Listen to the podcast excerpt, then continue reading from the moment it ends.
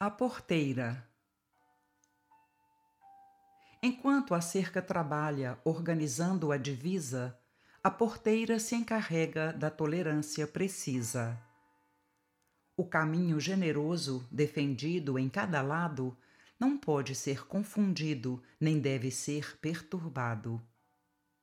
Quem organiza, porém, o esforço de vigilância pode, às vezes, ser levado a gestos de intolerância.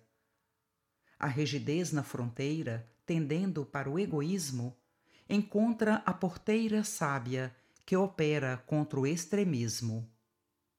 Nas praças, como nos campos, ela ensina com carinho que a propósitos sagrados não se nega o bom caminho. A cerca defende a ordem, dominando o que é contrário, mas a porteira bondosa atende ao que é necessário. A pessoa aflita e triste que precise providência, ei-la pronta a qualquer hora e atende com diligência. Animais ao abandono, necessidades de alguém? expõe com simplicidade a sua missão no bem.